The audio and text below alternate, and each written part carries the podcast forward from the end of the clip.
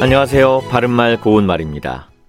어떤 사람이나 사물의 특징을 과장해서 우스꽝스럽게 풍자한 그림을 일반적으로 캐리커처라는 외래어로 표현하곤 합니다. 이런 그림에서는 유명인들의 외모에서 특징적인 부분을 잘 잡아내서 표현하기 때문에 얼른 봐도 누구를 가리키는 것인지 한눈에 알 수 있지요. 캐리커처는 이런 그림 외에도 글을 뜻하기도 하고 또 그런 표현법을 뜻하기도 합니다.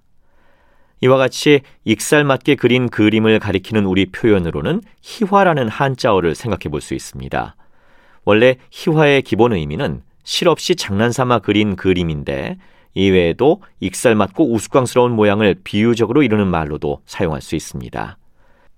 그리고 이것을 동사로 사용할 때는 희화하다나 희화되다의 형태로 씁니다.